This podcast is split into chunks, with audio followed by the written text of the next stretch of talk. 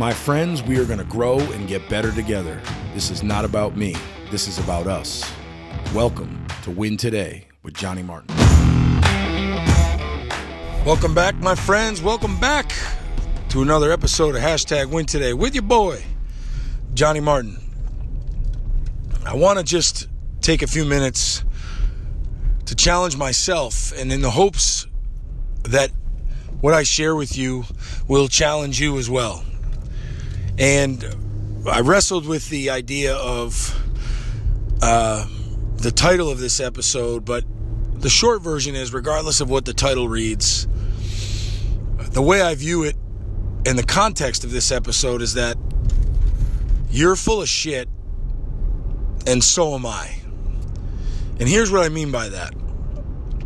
As I work every day to try to improve my own life and the life of the lives of the people that I love, the clients that I work with, the families that I work with, the speaking that I do all across the country, one of the things I'm beginning to ask myself and answer honestly is how authentic am I living today? How much is the way I'm living off of the microphone, away from the public, away from my clients?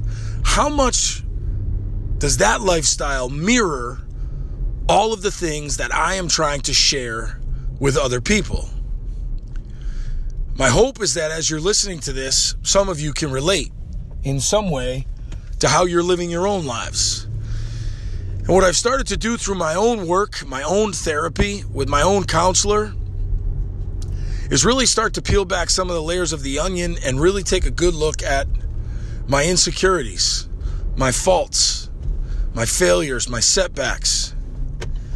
And I keep returning to the same theme over and over again. And the first couple times it happened, like most people, I looked at it and said, nah, this is just a, a random fluke thing and it, it it's it's not really about me. It's not really about having to take a look at the the real stuff. The real stuff that makes us who we are.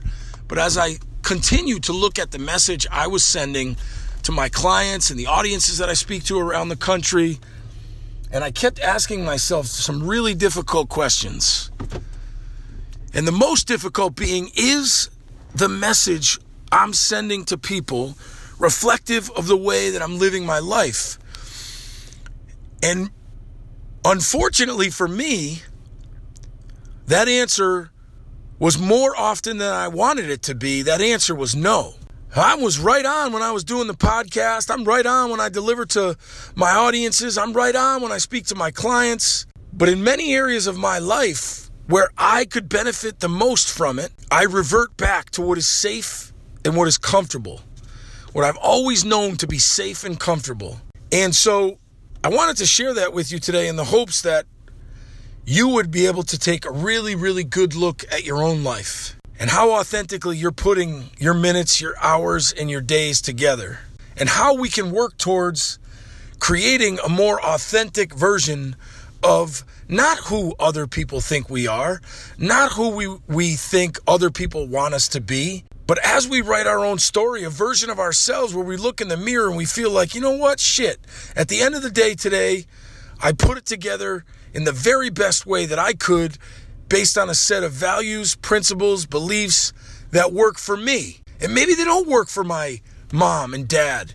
Maybe they don't work for my best friend, my coach.